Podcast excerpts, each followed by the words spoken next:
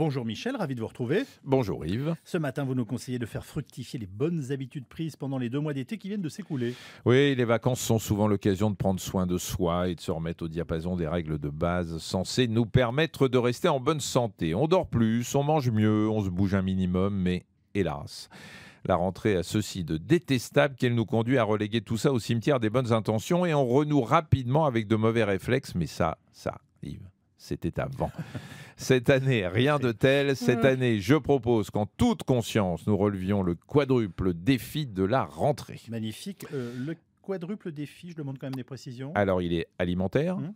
sportif, Mhm. psychologique et hypnique. Oula, attendez, hypnique, euh, je sens que vous allez nous parler de sommeil. Ah, vous êtes cultivé. hein. Mhm. Dans la mythologie grecque, Hypnos, c'est le papa de Morphée. Bah. Morphée, euh, c'est le rêve. Hypnos, c'est le dieu du sommeil. J'en reviens à mon défi hypnique. Donc, pendant les vacances, bah, vous avez sans doute plus dormi que d'habitude, surtout Ah oui. vous.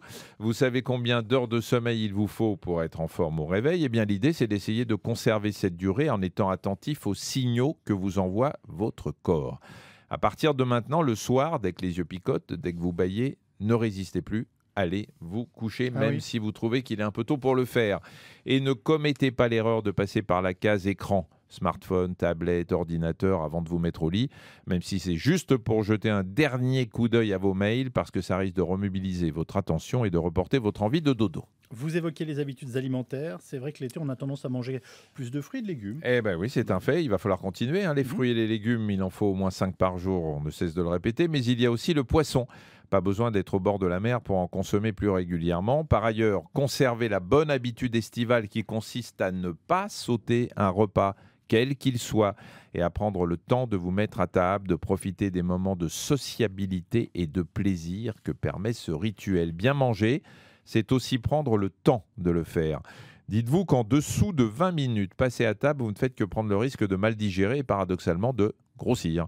Parce que 20 minutes, c'est le temps dont votre cerveau a besoin pour dire stop, ok, on a assez mangé, on passe à autre chose. Alors le défi est aussi, disiez-vous, psychologique et sportif. Évidemment, vous attendez là. hein. Eh bien voilà, si vous avez découvert ou renoué avec un sport cet été, essayez de prolonger, inscrivez-vous dans un club tout de suite, vous payez votre cotisation, comme ça ça vous donnera envie de l'amortir. Mhm. Par ailleurs, décidez de ne plus prendre la voiture pour un rien, empruntez l'escalier plutôt que l'ascenseur, vous ferez ainsi un minimum d'exercice et ce sera d'ailleurs le meilleur moyen de relever le défi psychologique. Et quel est-il ce défi? Eh ben, c'est de conserver le moral. Et il sera d'autant plus au top que vous vous dépenserez.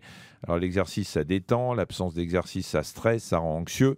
Je ne me priverai pas, Yves, de vous le démontrer de mille manières différentes. Vous imaginez bien tout au long de l'année. Et nous vous écouterons mille fois avec plaisir. Merci Michel, à demain. À demain.